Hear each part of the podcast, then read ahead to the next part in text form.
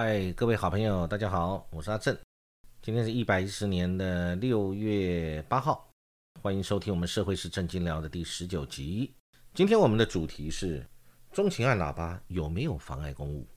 举办家祭有没有违反防疫需要开罚？我今天就主要针对这两个议题来跟大家分享。我想大家最近都有关注到在网络上的相关的视频跟一些简单的报道，谈到我们前新闻局长钟情女士。这两天到总统府前面去按喇叭，因为他要表达他的不满。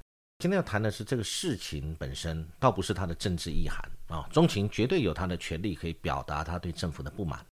那么他做了这个事情，第一个他有没有权利做？第二个他犯了什么法？我想在网络上的这个短的这个视频啊，短的这个影片，大家看到了以后，都了解这个全貌。钟情女士是我们前新闻局长，然后她开着车。到总统府前面去表达他的不满，那么当然有相关的警察或者我们维安人员，甚至包含总统府的这个安全人士，通通会出来了。还好有一位路边热心的民众正好经过，拿着手机拍照，把这整个过程拍下来了。那其他我们没有看到的地方，当然我们就不便评论。那他的动机，我们在这边也不另外做说明，我们就针对这个事情来做一个。大家做一个讨论。呃，钟情她一个人，一个女士，开着一台小轿车，到了总统府前面。前面的前因后果，我我想我们是没有看到。但是最起码这位路人，热心的路人拍摄到的影片，我们大家都关注到了。我们看到的是一位年轻的警员，用非常激动的这种措辞、跟语气、跟态度，对钟情女士说：“下车。”你给我下车等等之类的，然后相关的还有的话语是，你不要妨碍公务，下车，你不要妨碍公务，下车等等之类的话语啊。那我今天要讨论的就是，那钟情他到底有没有妨碍公务？他今天去表达他的诉求，他的不满。我觉得如果说我们前面是管制区啊，已经禁止车辆经过了，那他擅闯，那当然违反相关的法令。那如果说今天他是。呃，在这边不可以这样慢速进行，或者不可以按喇叭，然后扰乱安宁。那你用相关的呃交通法规去举发他嘛，或者是去检举他嘛，或者是这个开单告发他都可以。那问题是，他到底有没有妨碍公务？我的意思重点在这里。如果有妨碍公务，那拜托这位警员，你赶快举发，赶快向台北地检署的检察官去举发他，然后请提请起诉。侦查他妨碍公务，如果他没有妨碍公务，那你在现场被路人这位警员，你在现场被路人录到的这一段，这个你说他下车，你不要妨碍公务，那那你就是乱讲喽，或者是你在恐吓，或者是你使老百姓心生畏惧吗？那如果有，他的确是你讲的是对的，你的法律见解跟认知是是的，是正确的，钟情他妨碍公务。那请这位警员，既然你已经口出他妨碍公务这句话，不要妨碍公务这句话，那你就到底他有没有妨碍公务？不然你就说清楚，讲明白。你是管区的远警，还是属于特勤的远警，还是交通的远警，是分局的交通队的远警？你是哪里的远警？你讲出来，告诉大家到底他有没有妨碍公务？因为在现在在网络上传的这一段呃影片，大家就看到了，你说你下车。你不要妨碍公务啊！而且口气非常的，在我的认知里面，我觉得是非常的情绪化，甚至是非常的对老百姓非常的不友善，甚至我个人的观感里面觉得已经极尽接近凶恶的一种口气了。这么多的远景围着一个看起来应该已经没有什么危险性、威胁性的一个老百姓，需要用这样的一个言语跟措辞，今天去对他做指责。然后说他这个快下车，下车，你不要妨害公务，用这样的言语，那一般不懂法的老百姓是不是会觉得心生恐惧？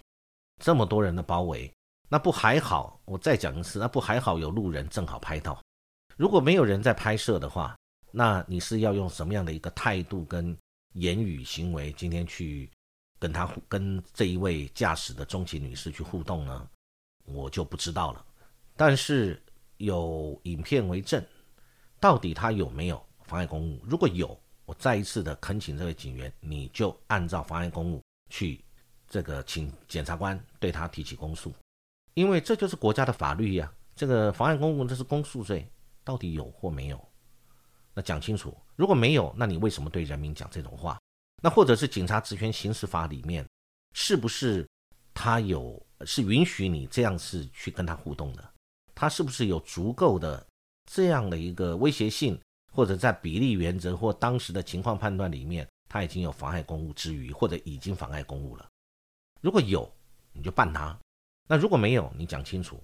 那不然你为什么要这么说呢？那大家都录影到了，有这个事情嘛？所以这位警员，你到底是什么样的一个呃现场？或许角度的关系，我们没有看清楚。那我建议你应该要讲清楚，不然你讲他这个不要妨碍公务，结果后来他到底有没有妨碍公务？我们大家都很好奇，我也非常有疑问。那但是我们只看到一个片面的，所以我希望你这位警员，你应该说明是不是他真的有妨碍？如果没有妨碍公务，那你也讲清楚他没有妨碍公务。你只是他疑似要妨碍公务，还是没有妨碍公务，或者你在提醒他不要妨碍公务？我想这个讲清楚，以免老百姓对警察的观感不好。为什么常常警察的观感会让大家前一段时间出了这么多警察的事情？不就是你们基层的员警在执行上面的问题吗？那这位警员，我今天站在老百姓的立场，我看到的只有你一个非常情绪化的，甚至非常凶的一种态度，对你的。百姓，百姓不就是你的老板吗？这个我们老百姓不就是缴纳税钱来让这些我们所有的，包含警察在内，所有的这些公仆作为我们的仆人吗？来服务百姓吗？不是这样吗？那你就是惩奸除恶嘛？那为什么要对一个这个有了年纪，还是我们应该尊重，在他以前的职务或者年龄上面必须对他尊重的一位女士，你用这样的一个态度去对应呢？老实说，我看不惯。啊，我对这位警员，我我觉得你的态度上面不太正确。那你有没有要检讨的地方？你的长官有没有出来讲两句话，让我们大家知道，你对钟情女士有需要这样的一个态度吗？其实我们一般老百姓站在我的立场，我是看不下去的。好，我们也要讲另外一件事，也跟警察有关。今天我觉得这两天的这个疫情，大家都很紧张，警察很辛苦，但是我也要讲一句话，老百姓也很辛苦，大家都很辛苦。不要讲防疫的人很辛苦。这个我们的这个防疫人员很辛苦，老百姓也很辛苦，被防疫的也很辛苦，大家都很辛苦。在南头这两天有发生，就前两天有发生一个家祭的事情，在南头国姓乡有一位这个家人，那父亲不幸往生，他们办家祭，结果呢有人检举他是违法群聚，所以远警到场以后，先站在这个死者的棺木旁边录影收证，接着对在场十一个人开出六十六万元的罚单。那引起家属不满，所以消息传开以后引发议论。那这个事情呢？据媒体的报道，县政府后来指出，这起案件不会对这间商家开罚，因为只要家祭的时候做好戴口罩等防疫措施，就不受室内五人、室外十人的限制。这个问题跟刚才钟情去按喇叭到底有没有妨碍公务是类似的概念。家祭到底有没有违法？有违法你就讲清楚。那老百姓你连家祭都不要举办。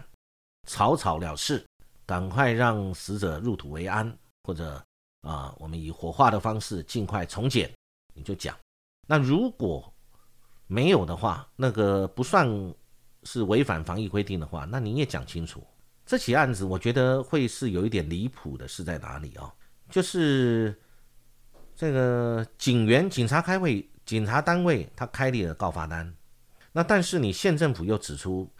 呃，不会对商家开罚，因为只要家祭的时候做好戴口罩防疫措施，就不受室内五人、室外十人的限制。那我在这边就先讲第一个问题，那戴口罩等防疫措施，那你是因为说这是家祭符合情理，我们中国人的情理，还有相关的这个这个老百姓的感受，而且这个在情理之中，所以我们不在防疫的限制之内吗？因为他如果超过五个人到十个人。这边我看到媒体上面解的解释的是说，县府指出，只要家祭时候做好戴口罩等防疫措施，就不会受室内五人还是室外十人限制。那这个我们再一次的分两点来说，到底这个不受室内五人、室外十人限制，是指说家祭这个活动我们不受这个限制，还是只说你有戴口罩戴好，呃，有这个做这个防疫措施，你就不受这个限制？我想大家想当然了，当然不是说戴口罩就不算嘛，因为你现在只要是室内五人、室外十人的限制，呃，这个只要违反这个限制就开罚，因为群聚。那如果说是家祭是除外，那是不是除了地方之外，你中央也一体适用？讲清楚，不要让老百姓对于法的认定模糊不清。那也不要说只有南投县今天有这个问题，我想在全台湾，在这一个非常时期，都有可能发生这种令人令家属悲痛的不幸的事情。那到底是怎么样算，怎么样不算？我希望政府你讲清楚，不要现场就看情形，警察。又来开单，认为是因为警察为什么会开单？因为警察认为，在他的认知里面，他认为这个是违反了防疫规定，不然他不会开单嘛。那可是呢，是不是因为又于情化然了？你县政府又马上采取另外一个这个方便的解释，做一个这种相关的这个符合比较符合情理或者民众期待的，呃，不会造成于情化然的一种举措，就是说，哎，这个不认定，这个不算，你只要戴好口罩就不算。我觉得，当然，这个决定是在合情合理，在情理之中。在我如果问我个人的意见，我认为举办丧事这个事已经是痛中之痛了。只要他戴好口罩，当然不算了。那既然不算的话，不算防疫，不在防疫之中，那么那就讲清楚嘛。全国都规范一样啊，不可能只有南投县有遇到这个问题啊。全台湾在这一段时间都有可能会遇到这个相关的一种情况。那但是我们就站在另外一个角度来看，站在法的立场。法的立场是一体适用。今天这个传染病防治法为的是什么？传染病防法的这个主要的立法的规范，就是因为我们要防范传染病。那传染病会不会因为我们家里举办婚丧喜庆而避免？当然不会，所以还是会遇到。那情理之中是我们要考虑的，那法的立场也是要考虑的。那但是法里面不外人情，这也是合理正当的。那我的意思就是，那就讲清楚。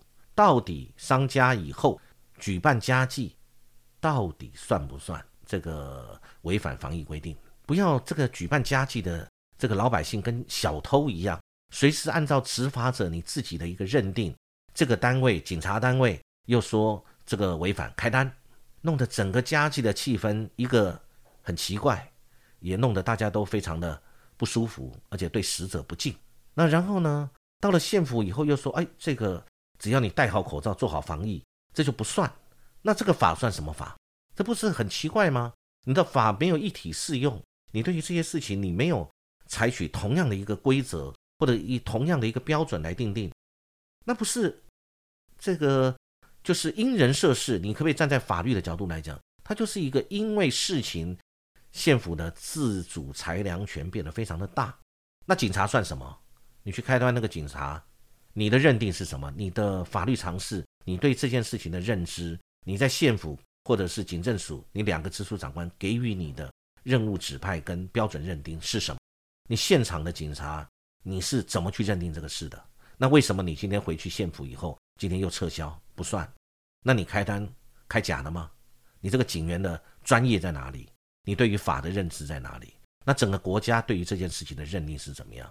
我们不怕遇到争议。但是遇到争议的时候，要立刻中央或者相关的单位，你要立刻清楚明白的告知老百姓什么是规则，规则在哪里，底线在哪里，超过这个就是不行，没超过这个就是可以。那现在我们遇到了，就立刻解决。家祭可不可以？公祭当然，我想公祭可不可以？这不是我认定的。那在我个人的认知里面，公祭可能这就会牵涉到比较不宜的事情。那并不是说它绝对不可以，我们讨论嘛。那公祭，我个人是认为可能比较不宜，因为那是可以避免的。那家祭是不是在情理之中？那如果是，那就公布清楚，公祭不可以，家祭可以，或者是你认为公祭既然家祭也可以，公祭也可以，大家只要戴好口罩，做好防疫措施，保持防疫距离就可以。那你规定嘛，讲清楚。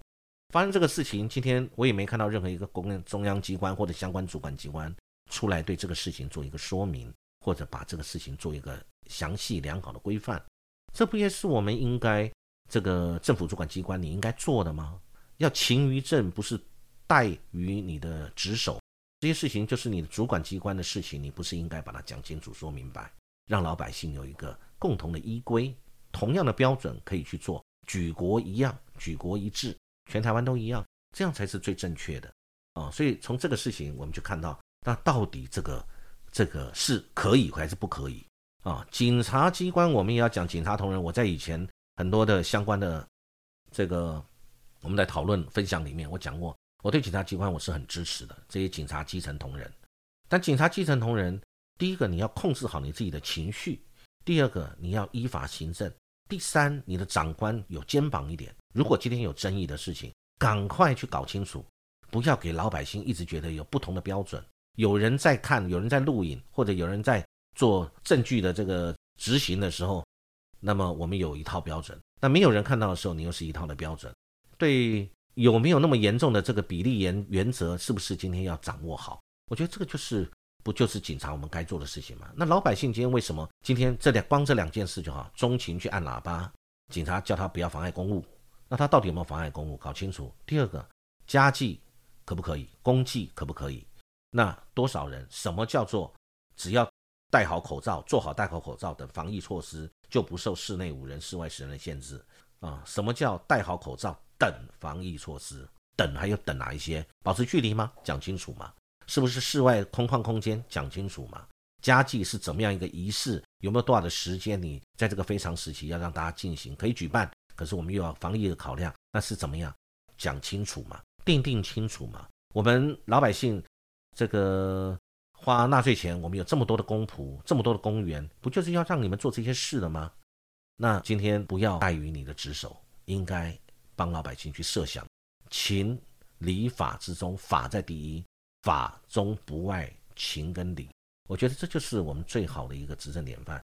你看这一段时间，为什么老百姓会对这些事情会有很多的这个怨言？你说中情为什么今天要跑去按喇叭？我想很单纯啊，跟我们一样啊。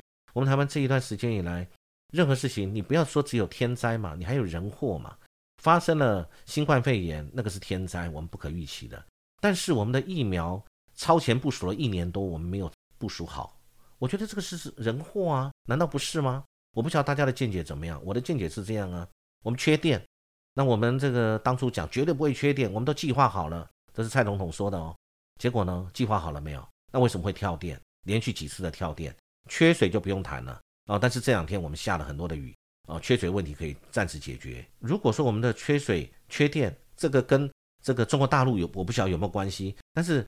中国大陆那边在我们困难的时候、疫情爆发的时候，有时候给我们疫苗啊，那我们不是很友善的回应说不要假好心。那日本今天提供了我们这些疫苗一百二十几万，那我们就万分感谢。其实这个即使交朋友也不是这样的，基本上礼仪礼貌、对方的感受，在国际政治、国际现实里面都要兼顾到的。不管你喜不喜欢对岸的中国大陆，那这些是基本的礼貌、基本的人与人之间交往的礼仪。我们一定要意识形态的先去把他们对岸打成是一个呃十恶不赦的共匪吗？人家对我们的难道没有一丝丝善意，全部都是认知作战吗？我觉得这个大家可以去思考了。我我不表态意见。那日本跟美国对我们送的那么好，美国说要给我们七十五万疫苗，那日本给我们一百二十几万疫苗，没有基于他们自己的私心或他们整个全球战略的一个考虑吗？大家也可以思考有没有？我想心中都有答案嘛，很清楚。那你看，我们那时候那个对于中国大陆疫苗，你如果不收啊，就算了，也不要去讲一些不好听的话。人跟人的相处，这个交朋友不容易，要当敌人很简单。人跟人之间不也是如此吗？一句话而已。那时候陈时中那时候也说，他们没在打的，我们有点兴趣；他们打的，我们不敢用。我们其实这个话就是多余的话，多余的废话。你为什么要去挑动这种民粹，让这个对方很不开心？对方的官方我们不管。对方的民间，他们不是我们的敌人啊，他们的老百姓，老百姓听到这种事情，会不会觉得很不舒服？我想一定会嘛。我们从之前我们讲，我们是防疫的模范生，真的是做的好棒棒。我们突然之间，我们变成是一个很严重的重灾区了。那我想大家如果多去看看国外的报道，会知道，其实大家对我们这一段时间的表现，其实各国的媒体都有目共睹，也很直白。新闻从业者不就是以诚实为天职吗？大家去看看外面对我们台湾现在的防疫是怎么批评的。我想，我们像前一段时间讲到这个疾管家的网站，有人说哇，有这个有心人士说我们是怎么样，结果最后被揭穿，是跟绿营比较有关系的相关的人士，跟民进党有关系的相关人士。但是我我们不指责是民进党这么做的，因为我们是没有证据的。但是只不过这个人他说他是反串的，他是怎么样？结果呢？这种所谓的假讯息，原来并不一定是像政府讲的，一定来自于哪边。其实有时候就在我们身边，而且甚至也可能是跟执政党跟在野党都可能很亲密的人了。我们啊不一定认定谁是怎么样。但是我我一直有一个感觉，就是我们从疫情发生到现在，一直中央跟地方处在一些矛盾的事情。各位都知道，国跟家跟公司企业都一样，你不团结合作。那么是不可能同心的，不可能同心，怎么会同行呢？各位不觉得中央跟地方现在一直在在一种无形的一种呃只能意会不能言传的一种战争，在互相的放话当中，大家在进行。我想我讲这个话，我想很多人一定都认同，的确是这样。那如果是这样的话，那怎么会团结一致？要团结很难。你说这个文青式的含蓄，我们团结抗议，我们大家一条心，那个讲喊这种口号很简单，实际上。因为彼此没有互信嘛，彼此互相常常在叫嚣。那我们就不谈这种政治的问题，我们只说这个问题是，我们从基层的这些事情都没有做好。因为中情今天会去抗议，就是因为老百姓对于刚才我讲的这些所有的没有电、没有这个缺水、没有疫苗，然后我们这个老百姓过生活在一些焦虑跟恐惧当中，跟这些事情有关。那你政府没有听到，那你这政府实在是不配，德不配位。你官员没有听到，不了解这个事情，那你的智慧跟你的能力有问题。那你知道，可是你做不到，那表示你不适合在这个位置。我觉得这个老百姓的想法很简单，你要给我安居乐业的一个环境，让我没有忧虑跟害怕，能够把工作做好，把事业做好啊。我想这就是大家想要的。今天跟大家分享呢相关的这个事情，个人的一些看法，期待很快还有机会可以跟大家再分享其他的一些想法。谢谢各位。祝各位有美好愉快的一天。you